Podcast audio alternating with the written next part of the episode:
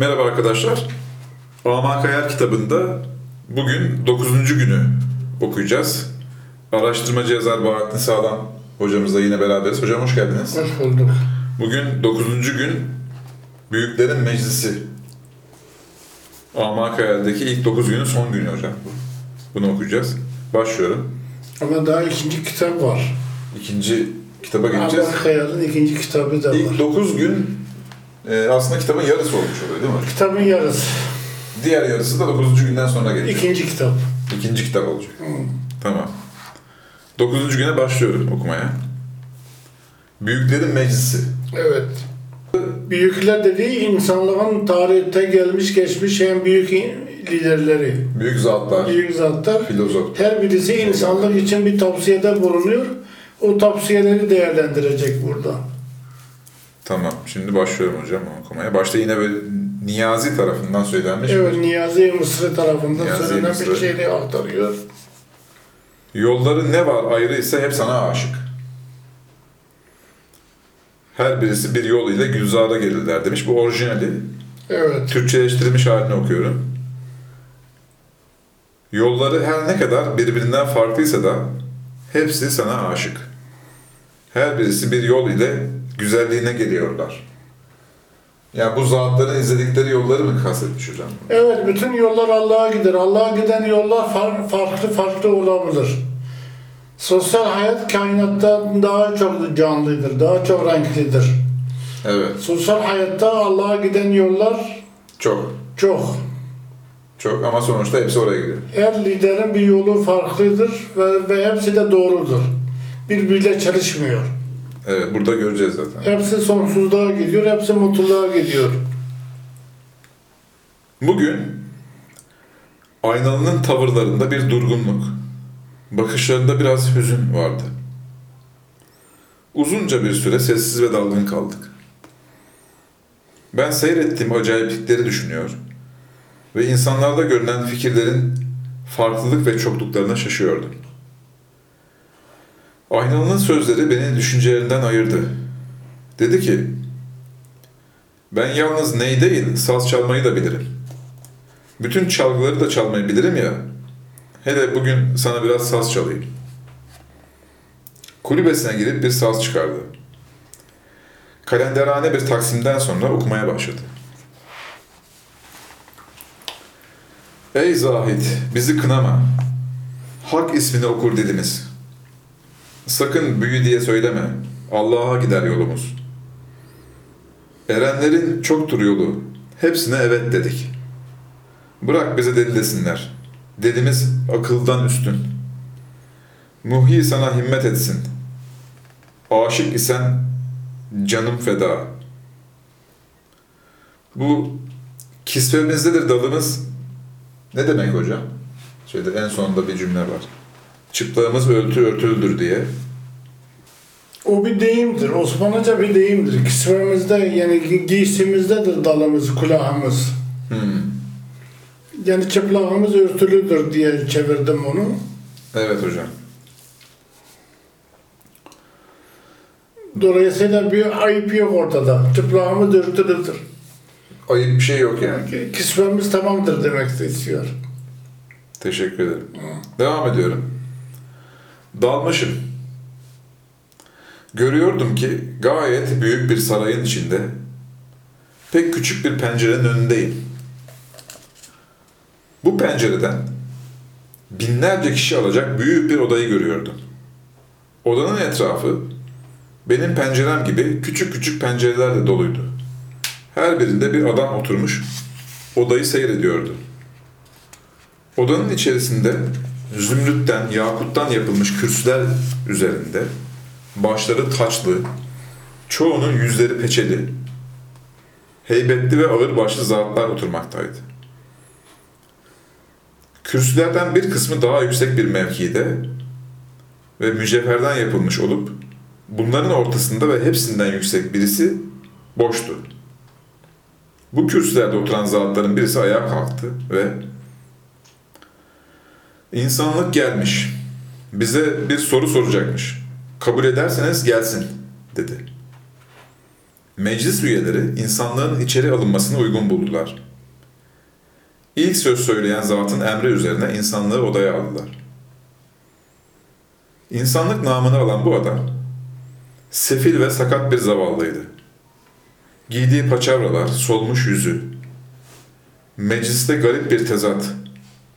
Yani bir yandan bu kadar büyük insanların, öbür yandan bu kadar sefil insanların oluşturduğu çelişkiyi meydana getiriyordu.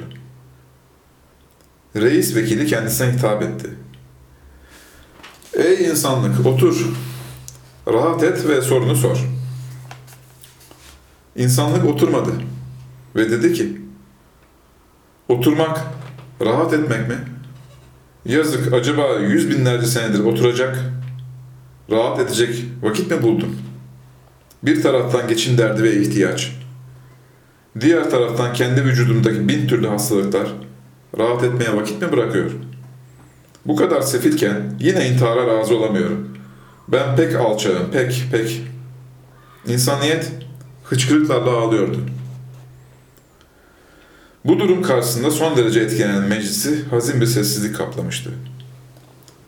Bütün üyeler zavallı insanların ümitsizlik ve mahrumiyetini hissediyormuş gibi görünüyorlardı. Reis vekili, mesele pek büyük. Bunun çözümü reisimizin gelmesine bağlı. İnsaniyet dedi ki, hiç olmazsa bu kadar sefalete niye katlandığımı, neden intihar etmediğimi anlasam. Huzurdan biri ayağa kalktı. İzin verilirse şu zavallıyı teselli edeyim dedi. Meclisin onaylaması üzerine şu sözleri okudu. Ya Rab, hayatta olan nedir bu lezzet? Hayata bağlar garip bir kuvvet. Hayat ki geçici, çok dertli ve kederli. Yine umut o. Nedir bu hikmet? Bir an bırakmaz insanı rahat. Bin türlü acı ve geçim derdi. Çocukluğunda ağlar beşikte. Feryatla geçer o masum dönem. Gençliğinde bin türlü umut. Yaşlılığında çeşit çeşit sıkıntı. Ölüm anında geçmiş hayat bir an. Bir an için mi bunca sefalet? Gayipten bir ses verdi cevabı. Dedi, hayatta bu zevk ve kıymet, akıllılar için sanatları seyretmek, cahiller için yemek de şehvet. İnsanlık bir ah etti ve doğru doğru söyleyiniz merhamet ediniz madem ki hayattan iğreniyorum da vazgeçemiyorum mutluluk nedir bunu söyleyiniz dedi. İşte bu sırada reis geldi meseleyi anladı ve meclistekilere buyurun şu dertlinin sorununu çözünüz dedi. Hazır bulunanlardan bazıları şu şekilde cevaplar verdiler. İbrahim peygamber, mutluluk çalışmak, kazanmak ve kazancı hemcinsiyle paylaşmaktadır. Dedi. Musa peygamber, mutluluk nefsini hırs despotundan kurtarmaktadır. Hazreti Adem, mutluluk şeytana uymamak ve Havva'ya aldanmamaktadır. Konfüçyüs, bir tencere pirinç pilavına bütün lezzetleri sığdırmaktadır. Mutluluk. Eflatun daima yüce değerleri düşünmektedir. Aristo mantık, yanlış yapmamak, işte mutluluk. Zerdüşt mutluluk karanlıkta kalmamaktır. Brahma, Hint peygamberi. Mutluluk mu? Herkesin zannı neyse onun tersidir. Cenab-ı Mesih İsa peygamber mutluluk geçmişi unutmak, şimdiki anı hoş görmek, geleceği düşünmemekle mümkündür. Lokman insanlar bu kelimeyi yani mutluluk kelimesini bütün hasretlerini bir sözle ifade için icat etmişler. Çünkü hastalıklar mutluluğa yol vermez. Hızır Mutluluk uzun arzuların girmediği gönüllerde bazen var olan bir hayalettir. Bu sözler üzerine bu da kızarak ayağa kalktı. Ey insanlık! Mutluluk Adem'in yani hiçliğin güzel isimlerindendir. Nirvana, ey insanlık, nirvana. İnsanlık güçsüz bir halde yere düştü ve... Bu da şunu demek istiyor. Yani Evet ha- hayatta dert var. Hayatı bırak nirvanaya çık, yokluğa çık, dert diye bir şey kalmaz. O zaman sıfırlanır mı demiş Sıfırlanır. dertler. Yani diyaletik sürecin Dışına çıkarsan mutlu olursun. çıkarsan mutlu olursun. O da soyut alem olan nirvana demektir. Buradaki tasavvuf ekolünde olduğu gibi. Evet. Az önce konuştuğumuz. Evet. İnsanlık güçsüz bir halde yere düştü ve o hangisi hangisi diye mırıldandı. O vakit başkan ayağa kalktı. Ey insanlık! Mutluluk hayatı olduğu gibi kabul, ağırlıklarına rıza, ıslahına çalışmaktadır dedi. İnsanlık ayağa kalktı. Ve Diyaletik sürece egemen oluyorsun. Bak o formu çok önemlidir. Değil mi? Hayatı olduğu gibi kabul, diyaletik sürece kabul ediyorsun. bir, Ağırlıklarını razı oluyorsun. Söylüyorsun. çatışmaya razı oluyorsun. Bir de ıslah ediyorsun. Islah ettin mi ağır- diyaletik süreç gidiyor. Dengeleniyor yani. bir dengeye getirme eylemi. yani. Dengeye getirme eylemidir. Evet. Islahı dengededir. Islahı dengededir. dengededir. İşte Hazreti İs- İslam'ın formülü budur. Denge, sırat-ı müstakim, orta yol. Peygamberimiz orada Orada başarıyor işi. Hem hayatı terk etmiyor, Hmm. hem de işi düzeltiyor. Dolayısıyla mutlu oluyor. Mutlu oluyorsun. İnsanlık ayağa kalktı ve ya fahri alem, insanlığın dertlerini anlayan, ilacını bulan yalnız sensin dedi. Gözlerimi açtığım vakit boş yere aynalıyı aradım. Yanımda bir pusula buldum. Üzerinde şu sözler yazılmıştı. Elveda gün gelir ki yine görüşürüz. Akşama kadar mezarlıkta hazin hazin ağladım. Dokuzuncu gün burada bitti hocam. Evet, Şimdi açıklamalara geçiyorum. buyurun. 9. günün açıklamaları. Bu geçen 8 gün yani 8 haf safha yani 8 safha ve dönemdeki manevi ve kültürel gelişmeyi göremeyen veya bu gelişmeleri beceremeyenler normal, sıradan insanlar olarak kalırlar. Bunların diğer hayvanlardan farkı bilgili ve beşer olarak doğmalarıdır. Beşer tüysüz demekmiş hocam. Evet. Ki 9 sayısı Beşeriyet. Orijinalinde beşeriyet diyor. Başarılı olarak Biz geçiyor. onu değil mi? insanlık diye çevirdik ama beşeriyet O yüzden orada bir tü- tüysüz açıklaması gelmiş. ge- ge- gerekti. Ki 9 sayısı normal bedeni doğumu temsil eder. 9. gün oldu mi? Bu seviyede kalan insanlar insanlığın büyük çoğunluğunu oluşturdular. Bunlar da kendi içlerinde bin bir gruba bölünürler. Her kesimin derdi birbirinden farklıdır. Hepsinin ortak yönü aciz, hastalıklarla ve geçim derdiyle müptela olmalıdır. Hepimizin olduğu gibi değil mi? Evet. Bütün peygamberler ve büyük insanlar kitabın başından beri geçen bu sekiz basamakta birçok insanı yetiştirmekle beraber onların en büyük görevi toplumsal e, büyük karartı denilen bu geniş kitleyi, sevadı azam Evet. orijinali, geniş kitleyi mutlu ve mesut etmektir. Her bir büyük düşünür veya veli veya peygamber bir sosyal reçete sunuyor.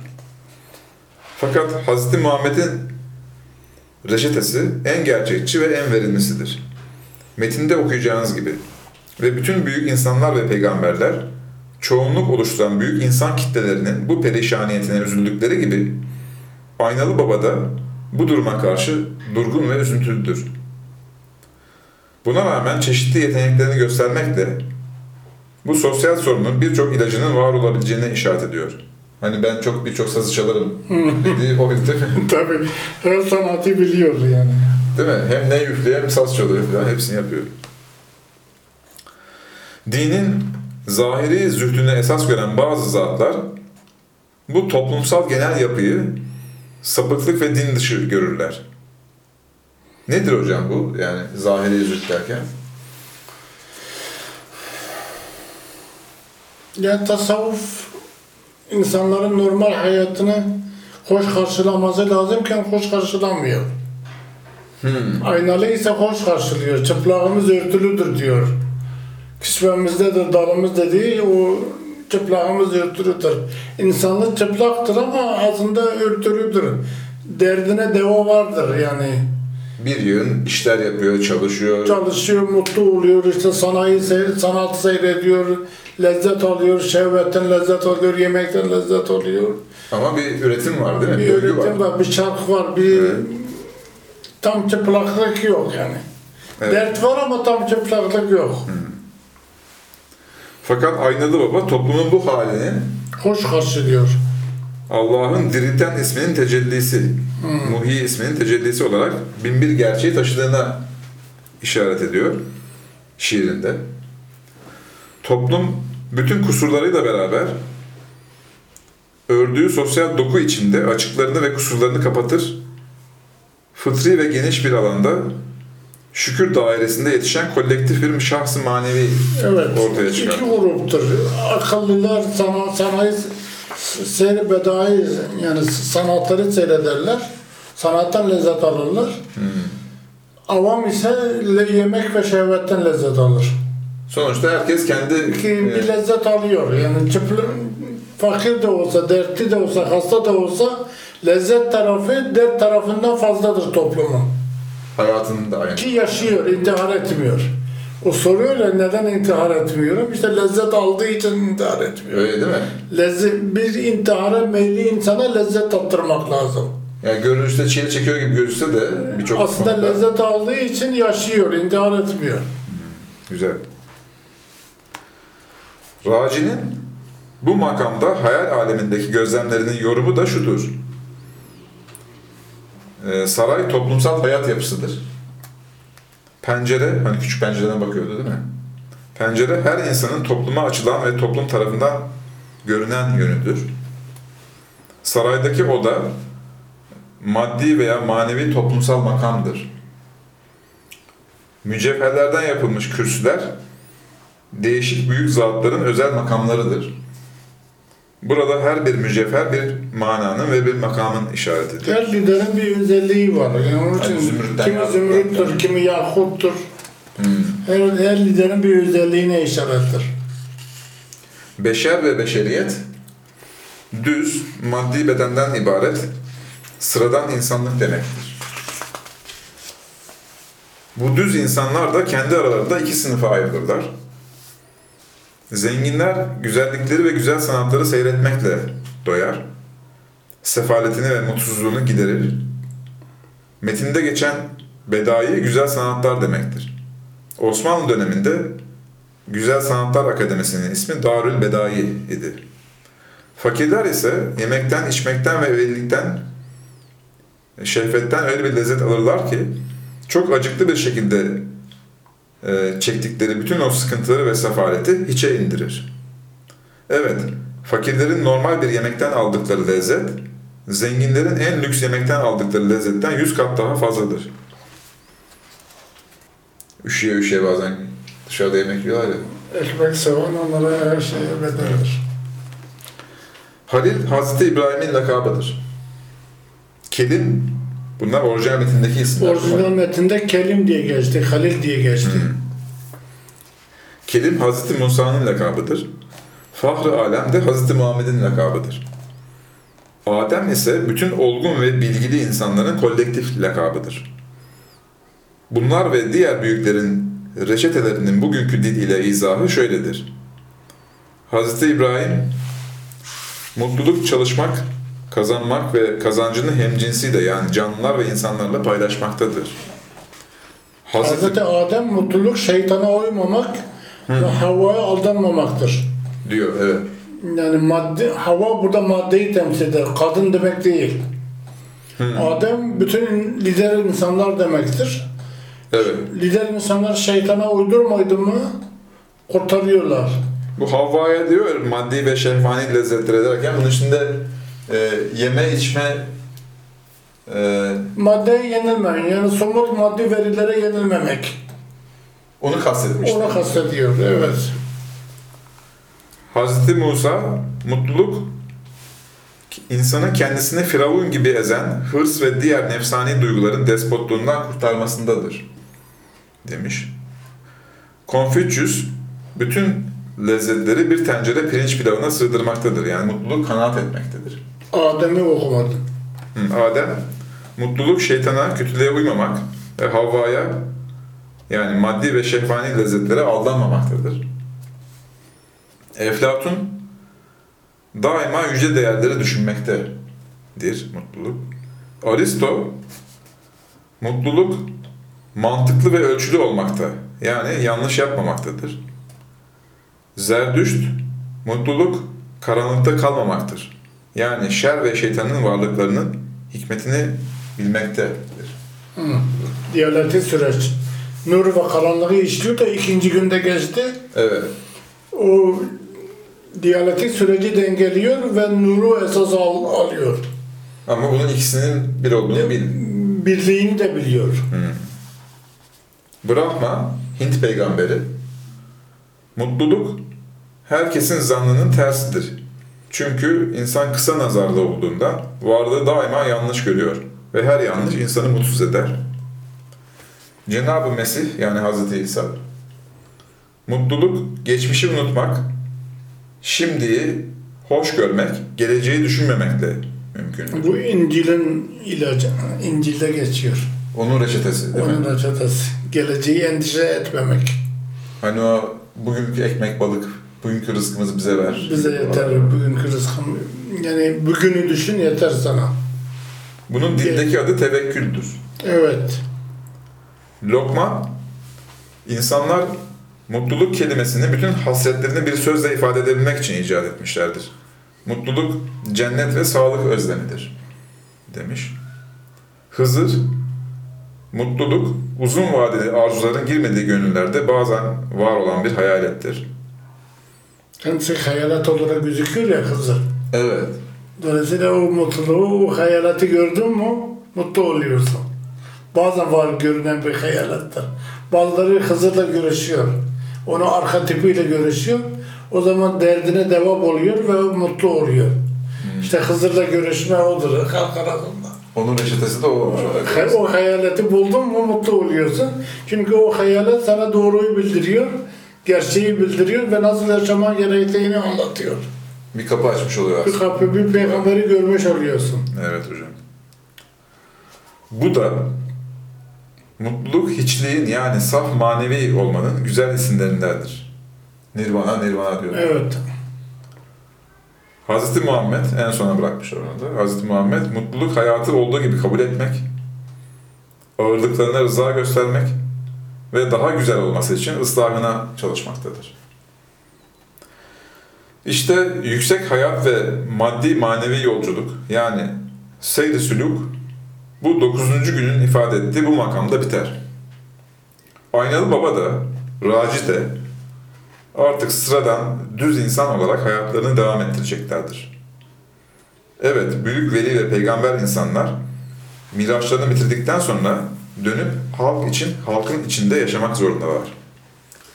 Artık sevim dalmak yok. Açılımlar bitti. O kulübe, mezarlık falan Şimdilik bitti. İleride bir daha görüşecekler, bir daha başlayacak.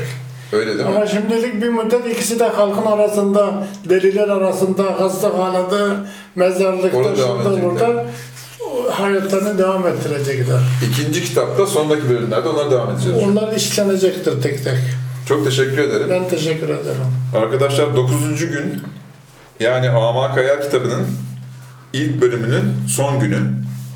Ee, bugünkü okumayla beraber bitti. Haftaya ikinci kitaba geçeceğiz. Onun başlığı da Manisa Tımarhanesi. Bu videoyu izlediğiniz için çok teşekkür ederiz. Görüşmek üzere, hoşçakalın.